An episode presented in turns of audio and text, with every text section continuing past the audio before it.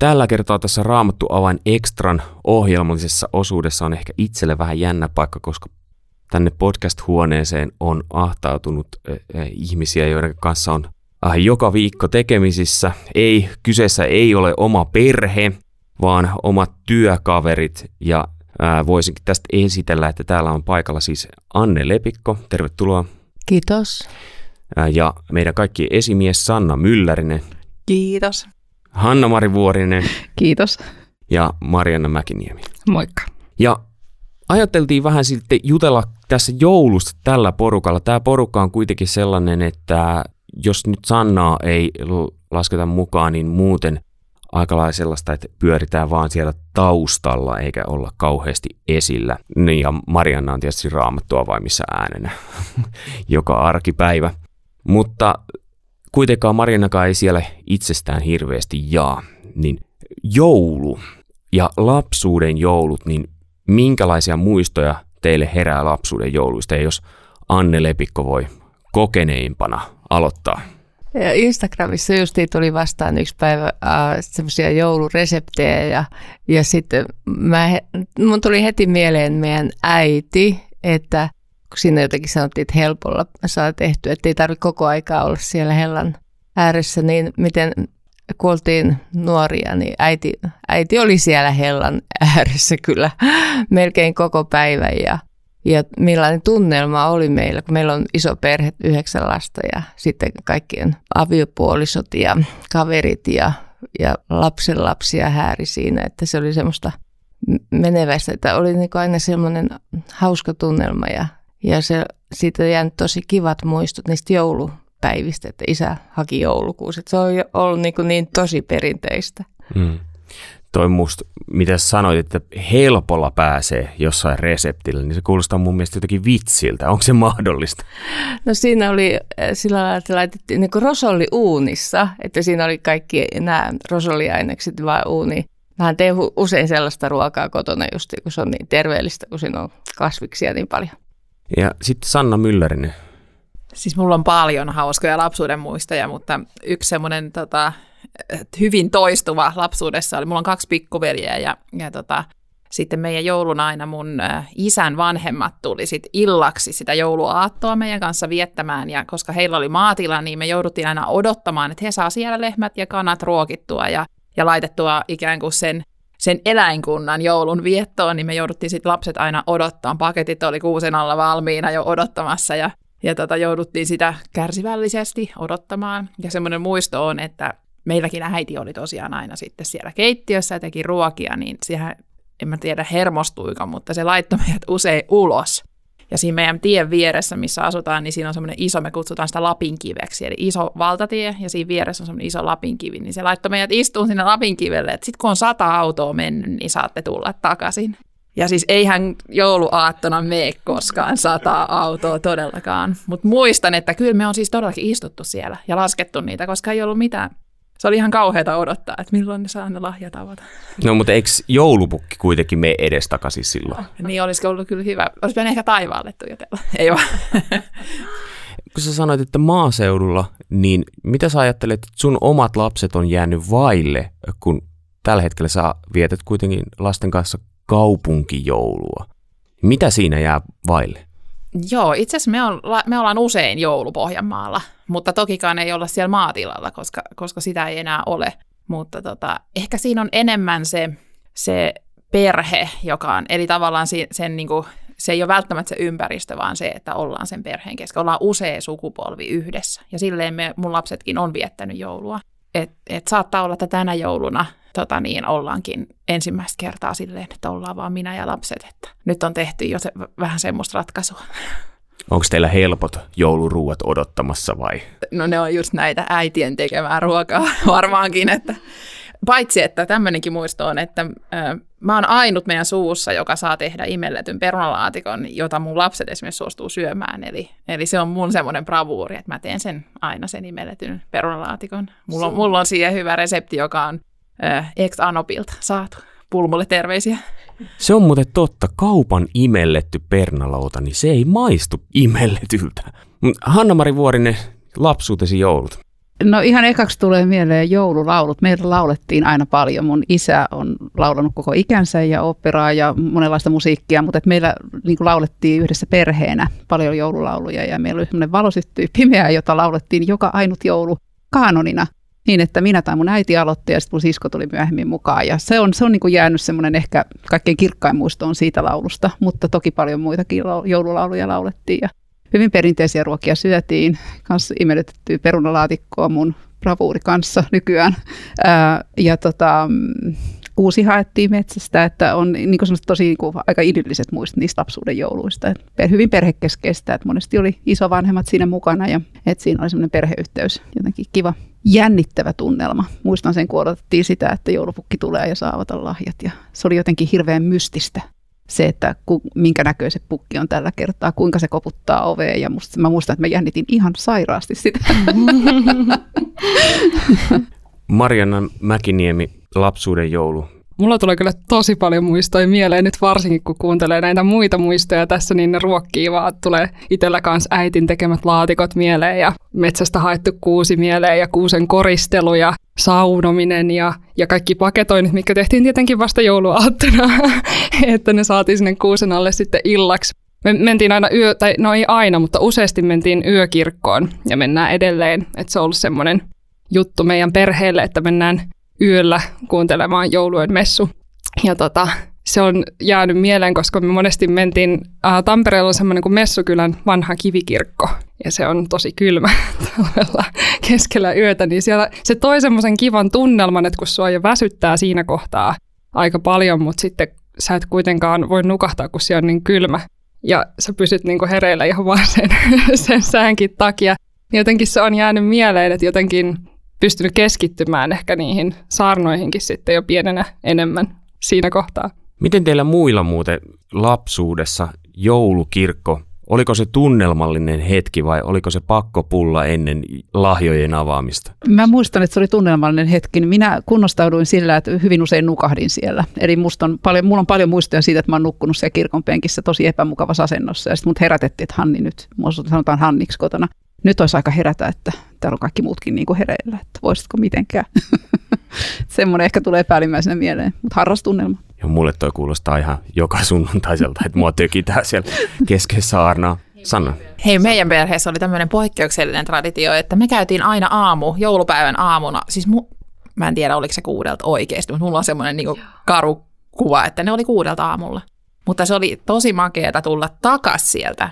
Kun kello oli jotain seitsemän, puoli kahdeksan ja sitten oli niin kuin aamu vasta ja sitten oli pipareita, jouluturtteja, uudet kahvit. Pelattiin jotain pelejä, mitä oli. Että, ja sitten voi mennä kuitenkin vähän niin kuin takaisin nukkumaan vielä. Että. Ja mulla on siitäkin sellainen hauska muisto, että jossain vaiheessa mun äiti ja isä ei enää jaksanut, niin sitten me lapset mentiin ainakin yhden kerran, niin me mentiin. Me herättiin ja mentiin, koska meille se olikin sitten, että et haluttiin kuitenkin mennä. Anne Lepikko. Meidän isä oli tosi hyvä nukkumaan ja erittäin aamuuninen ja mä muistan, että aina jouluna oli sovittu, että aamulla sitten lähdetään joulukirkon sunnuntaina tai silloin joulupäivän aamuna ja, ja sitten aina sillä isällä kuitenkin se uni ei voito, että jäi käymättä, että se ei niin kuin sitten kuitenkaan meillä, meidän perheessä ollut jouluperinne. Jos mä muistelen omia lapsuuden jouluja ja lahjoja, niin esimerkiksi yksi mikä nousee sieltä, niin on, on semmoinen hiiman ukkeli. Joku saattaa muistaa semmoinen muskelimies, jolla oli miakka. Ja edelleenkin se on, on, on tallella mun vanhemmilla ja mulla on omassa kodissani myös toinen kappale semmoisia samanlainen ukkeli hyllyn päällä. Se on hieno edelleenkin mun mielestä. Mutta tota, jos teidän pitäisi nostaa teidän lapsuudesta joku lahja, mitä te olette saanut, niin nouseeko sieltä mitään mieleen yksittäistä? Sanna. Mä ainakin muistan itse, että mä sain Barbille semmoisen ihan mielettömän hienon katossängyn. Sen mä muistan tosi hyvin. Se oli niin kaunis. Olisin halunnut itsellekin semmoisen katossängyn. Ja sitä, se piti koota siitä paketista itse. Ja sitten mä muistan elävästi, että mun pikkuveljet sai Lego semmoisen linnan, tosi ison linnan, vaikean rakennettavan. Ne oli mulle katkeria, kun mä kokosin sen joulupäivänä.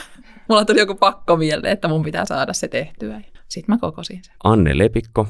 Mulle tulee vaan sellainen mieleen, että, että meidän naapurit antoi meille aina lahjoja, ne kenenkä vuokralaisena me asuttiin. Ja tota, Että kerran, mä en muista kuka sen oli saanut, mutta me, he antoi aina kirjoja ja sitten yhtenä jouluna saatiin se punainen viiva ja mä luin sen ja se oli, mä olin aika pieni tyttö, niin se oli aika järkyttävä kirja, mutta että se on jäänyt mieleen lapsuuden joululahjosta. Marianna, tiedätkö mikä on punainen viiva? Kokeillaan näin. En ole itse asiassa lukenut. Aivan näin vähän epäilinkin, että kaikki ei välttämättä tiedä. Itse on nähnyt sen elokuvana kyllä, niin, mutta voitko lyhkäisesti kertoa, mistä on kyse? No siis sehän on niin kuin tämmöinen köyhän väestön poliittisesta heräämisestä kertoo ja sitten siitä, miten, miten tota äänestysoikeudesta ja Ja sehän kä- päätyy. Ei kerrota, just. Ei kerrota, miten se päätyy. Marianna, muistatko, mitä oot saanut? No juu. Villasukat? No on niitäkin varmaan tullut, mutta jos nyt ihan ensimmäisenä, niin muhun teki vaikutuksen joskus pienenä, kun mä sain robottikoiran. Se oli tosi iso juttu mulle. Mä olin, siis mähän tein aina semmoisen tosi pitkän joululahjatoivelistan, että se lelulehti, mikä sieltä tuli, niin oikeastaan jokaiselta sivulta oli aina yksi tai kaksi tai viisi siinä. Että se, se oli meidän naapurin, tota, mun parhaan kaverin kanssa semmoinen juttu, että me tehtiin niin kuin sata yksi toivetta tai enemmän. Hanna-Mari. Tota, mä olin kova lukemaan kanssa, että tuossa kun Anne mainitsi kirjasta, niin mä pyysin aina yleensä kirjoja ja muistan semmoisen joulun, että tuli telkasta se sarja Pienitalo Preeriaralla ja mä ihastuin siihen ihan hirveästi ja sitten mä pyysin joululahjaksi tai sitten mun vanhemmat tajusivat, että tämä olisi hyvä joululahja, en muista kummin päin, mutta sain niitä kirjoja ja muistan, että mä olin nenäkiinni jouluna sitten koko sen lopun joulua, kun mä luin, ne oli aivan ihania lukea. Mä sain sen koko sarjan ja luin niin kuin ne kaikki peräperää ja en kerralla, mutta sitten seuraavina ilmeisesti jouluina tai syntymäpäivinä. Ja siitä on jäänyt semmoinen jotenkin ihan erityinen muisto, että se oli kauhean kivasti kirjoitettu, kirjoitettu ne kirjat Laura Ingalls Wilderin Pienitalo Preerialla. Suosittelen kaikille lapsiperheille lukemaan lapsille. Joo, tämä, tämä kyseinen sarjahan on D V D-lläkin julkaistu. Se on hauskaa, koska siinä D V D:n takakannessa on merkintä, että K kahdeksantoista. Koska sitä ei ole raskittu viedä, se, se maksaa, kun se menee sen hyväksynnän läpi, niin sitten siitä on tullut automaattisesti K kahdeksantoista. Voi. Mutta tota, ei mennä siihen enempää, mutta tuossa nyt tuli ilmi, että sä luit kirjaa tosi paljon silloin sitten jouluna, kun oli saanut niitä lahjoja. Ja, mutta mitä muuten teillä oli se joulun aika? Mitä silloin tehtiin niillä joulupäivänä ja äh, toisena joulupäivänä ja sen jälkeisenä aikana, jos sattuu vielä vapaita olemaan? Mä muistan sen, että joulupäivänä meillä syötiin aina lipeä kalaa ja se, kala, se haju oli ihan järkyttävää, mutta sitten mä opin syömään sitä loppujen lopuksi, kun siellä laittoi oikein paljon mustapippuria ja suolaa ja hyvä valkokastike, niin sitten se maistui itse asiassa tosi hyvät keitettyjen perunain kanssa. Se oli aina joulupäivän ateria ja monesti oli sitten sillä lailla, että isovanhemmat oli sitten joko jouluaattona tai joulupäivänä, että toinen toisena. Että sitten tuli niin kun siinä mielessä perhettä sitten mukaan siihen aterialle. Ja sitten Tapanipäivästä on sellainen mielikuva, että saatettiin tehdä ajelu jonnekin. Että käytiin niin kun, ja Tapanin ajelulla niin kun perinteeseen kuuluu. No meillä oli silleen aina, että suku tuli koolle Tapanin päivänä. Se oli semmoinen aika kiva, joka siis on jotenkin nyt tässä viime vuosina lähtenyt silleen, että me ei enää kokoonnuta Tapanin päivisin. No toki koronan takia ei voikaan, mutta myöskin siis silleen, että viimeisen ehkä seitsemänkymmenen vuoden aikana ei olla enää tätä perinnettä harrastettu, niin se on ollut semmoinen kiva muisto, että oikeasti silleen serkut ja pikkuserkut tuli seitsemänkymmenen vuoden. seitsemän kymmenen vuoden. Ah, mä en ole ihan seitsemänkymmentä vielä elänyt tässä. Hyvä. Mut joo, se oli ihana, ihana perinne. Sanna. Joo, meidänkin tota, niin, suvussa, kun Etelä-Pohjanmaalla vietettiin niitä jouluja, niin oli paljon siis paikkoja, missä käydään paljon sukulaisia, niin kyllä ne meni ne pyhät silleen, että Ö, oli välillä mummoa meillä syömässä ja sitten mentiin, kanssa Tapanipäivänä muistan, että mentiin äidin vanhempien luo ja siellä oli sitten serkut ja, ja perheet niin kauan kuin ö, sit, sitä pystyttiin vielä jatkamaan ja mun mummuhan oli, oli ja on varmasti, ol, olisi vielä edelleenkin kun pääsisi keittämään, niin oli upea ruoanlaittaja myöskin, että sieltä on jäänyt oikein mieleen semmoiset hienot kattaukset ja, ja tota niin, alkuruuat ja kaikki. Sanna mainitsi ruuista, mites? Minkälaisia tapoja teille sitten? No varmaan just, että syötiin ja puhuttiin. Että se on lyhyesti. No silloin kun oltiin lapsia, niin kun asuttiin maalla, niin oltiin varmaan ulkona ja leikittiin keskenämme. Että, että mä muistasin, että siinä ei ollut mitään niin kuin ohjelmaa sillä lailla. Ja sitten jos saatiin jotain pelejä, niin tietenkin sitten pelattiin. Mutta. Hei, Hanna-Mari tuossa mainitsi ton lipeäkalan, että se oli lapsena sellainen, Mi- millä tavalla sä sanoitkaan siitä? Yökytys? Ei. Se on se haju, siinä on aika haju. voimakas, kun sitä keit- sehän keitetään niin kuin se ripeyty kala semmoisessa mm. jutussa, niin on monesti pussissa. Niin se on aika voimakas se haju, mikä siitä tulee siinä keittovaiheessa, mutta sitten kun sen syö, niin se on itse asiassa tosi hyvää. Joo. Mutta mulla meni vuosia ennen kuin mä opin pienenä niin kuin edes maistamaan, että aina piti maistaa vähän sen meillä kotona. Niin tota, kesti kauan ennen kuin oikeasti sitten mun mielestä se oli hyvää, mutta niin, että se jäi kyllä sinne lapsuusmuistoihin se, että nykyään en sitä enää valitettavasti tee, että perhe ei kestäisi. Olisiko tälle joululle sitten toi suurströmming, eli hapansilakka? Ei oikein iske, mieluummin sushi sitten, että mä kyllä tykkään siitä japanilaisesta versiosta enemmän. Kyllä. Mitä teillä muilla oli sellaisia lapsena vielä, että ette tykännyt jouluruuissa? Vai oliko kaikki ihan herkkua? No kyllä se lipeäkala tosiaan. Äiti aina teki lipeäkalaa, kun hän tykkäsi, mutta että ei se, niin se ei ole ikinä napannut. Mä en ole varmaan ikinä, olisinko yhden kerran maistanut. Mitäs Sanna? Mä oon aina ollut kaikki ruokaa, nyt mä en muista. Meillä ei varmaan ollut lipeäkalaa, mä luulen. Tai ehkä sitä on joskus ollut, mutta mä en ole, mä on niin kuin mennyt ohi. Mutta mä en ole siis tykännyt koskaan välttämättä perinteisistä laatikoista niin paljon, että niitähän on... Pohjanmaalla tehdään myöskin semmoinen maito-makaronilaatikko, joka kuuluu myös jouluun. Ja muistan, että mun veljetkin, niin ne söi sitä makaronia ja sitten perunaa ja kinkkuu, that's it. Hanna-Mari nosti jo käden ylös, että näitä löytyy lisää. Kyllä, mulla on edelleenkin, mitä en tykkää, niin rosolli ja silli. En ole koskaan syönyt, on joskus maistanut ja musta se, on, se makuyhdistelmä on niin järkyttävä, että mä en niin kuin vaan tykkää. Mutta siis erikseen menee? Ei kumpikaan mene edelleenkään, ei okay. Lapsena eikä nyt. Entäs? Marianna. Joo, mä voin itse asiassa samaistua tuohon ihan sama se, että meillä ei lipeäkalaa ole ikinä ollut, mutta että silli ja rosolli ei, ei mene edelleenkään.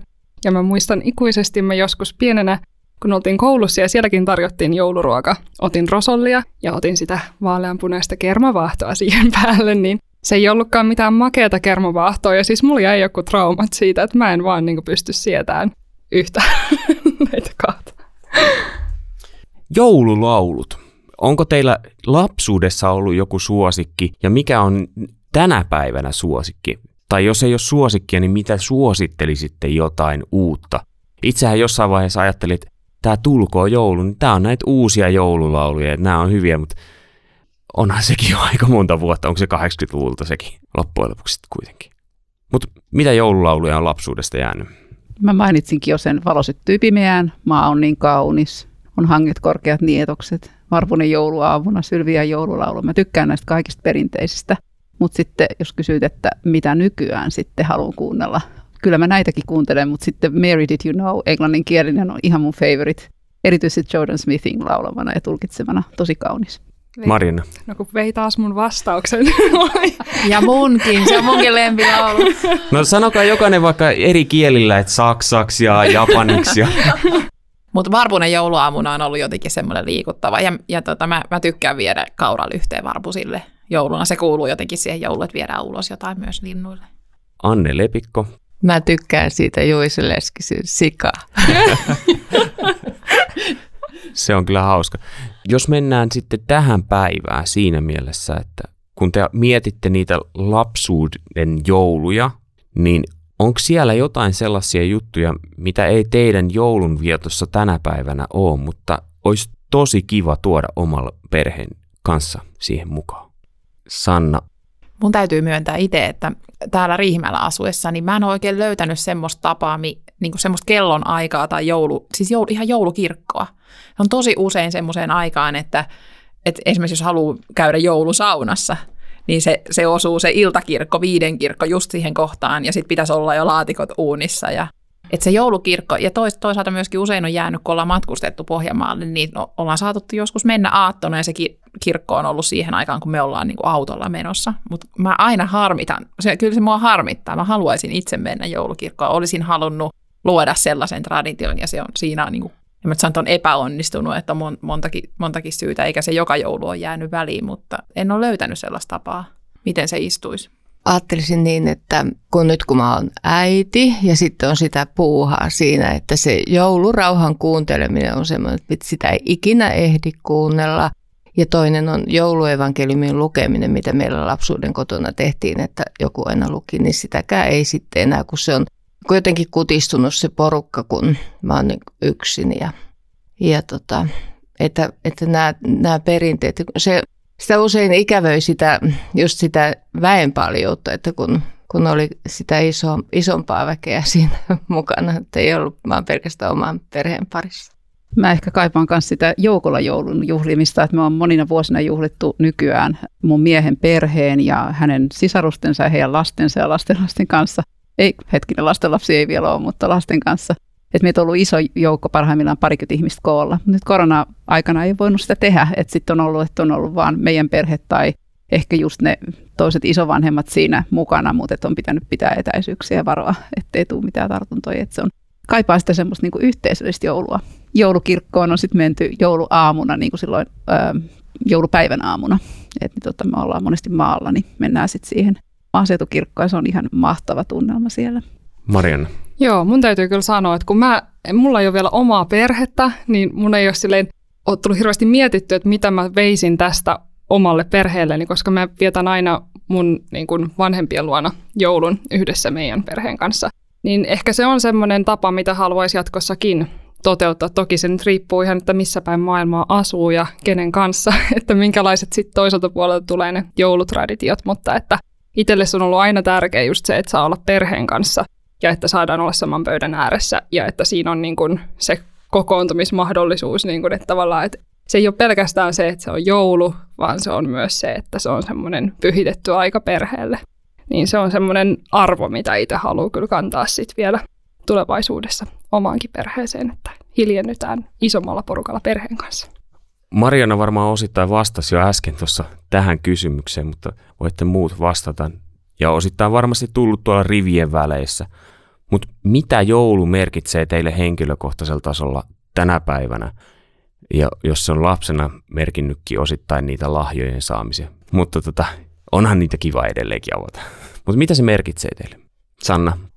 Mä juurikin mietin tuossa, että, että vaikka ei ole käynyt joulukirkossa, niin kun, eikä mulla, mulla on tommoset aikuiset miehet jo kotona, nuoret miehet ja yksi tommonen esiteini, niin mä en tiedä saisinko mä niitä rahattuakaan kirkkoon. Mutta sitten kuitenkin on aina ollut joulussa se evankeliumi. Se, että, että, että nyt ei niin kuin juhlita, että me lahjatkin annetaan siksi, että me on saatu se isoin lahja. Ja tänä aamuna mä luin, tota, mä luin semmoista englanninkielistä kirjaa, jossa, joka on vähän niin kuin Raamatun punainen lanka, niin siinä puhuttiin Jumalan tästä, siitä luonteenpiirti, Jumalan niin kuin ominaisuudesta, että hän on niin kuin, hänen rakkautensa on niin kuin, on, kohdistuu niin kuin toiseen, että ei ole mitään tämmöistä ykseyttä, johon meidän pitäisi liittyä, vaan hän on oikeasti erillinen ja me ollaan erillisiä. Ja hän rakastaa ja myös pitää meistä niin kuin sellaisena. Mutta Jeesuksessahan se tulee, Jeesuksen syntymäjuhlassa se tulee niin kuin niin ilmi, että, että hän, hän oikeasti sieltä niin kuin erillisyydestä käsin silti rakastaa täydellä rakkaudella. Että ei meidän tarvitse liittyä häneen, eikä, eikä jotenkin tulla paremmiksi vaan. Ja si, siinä on mun mielestä se joulun ydin, että, että upea pelastussuunnitelma. Siis ihan mieletön.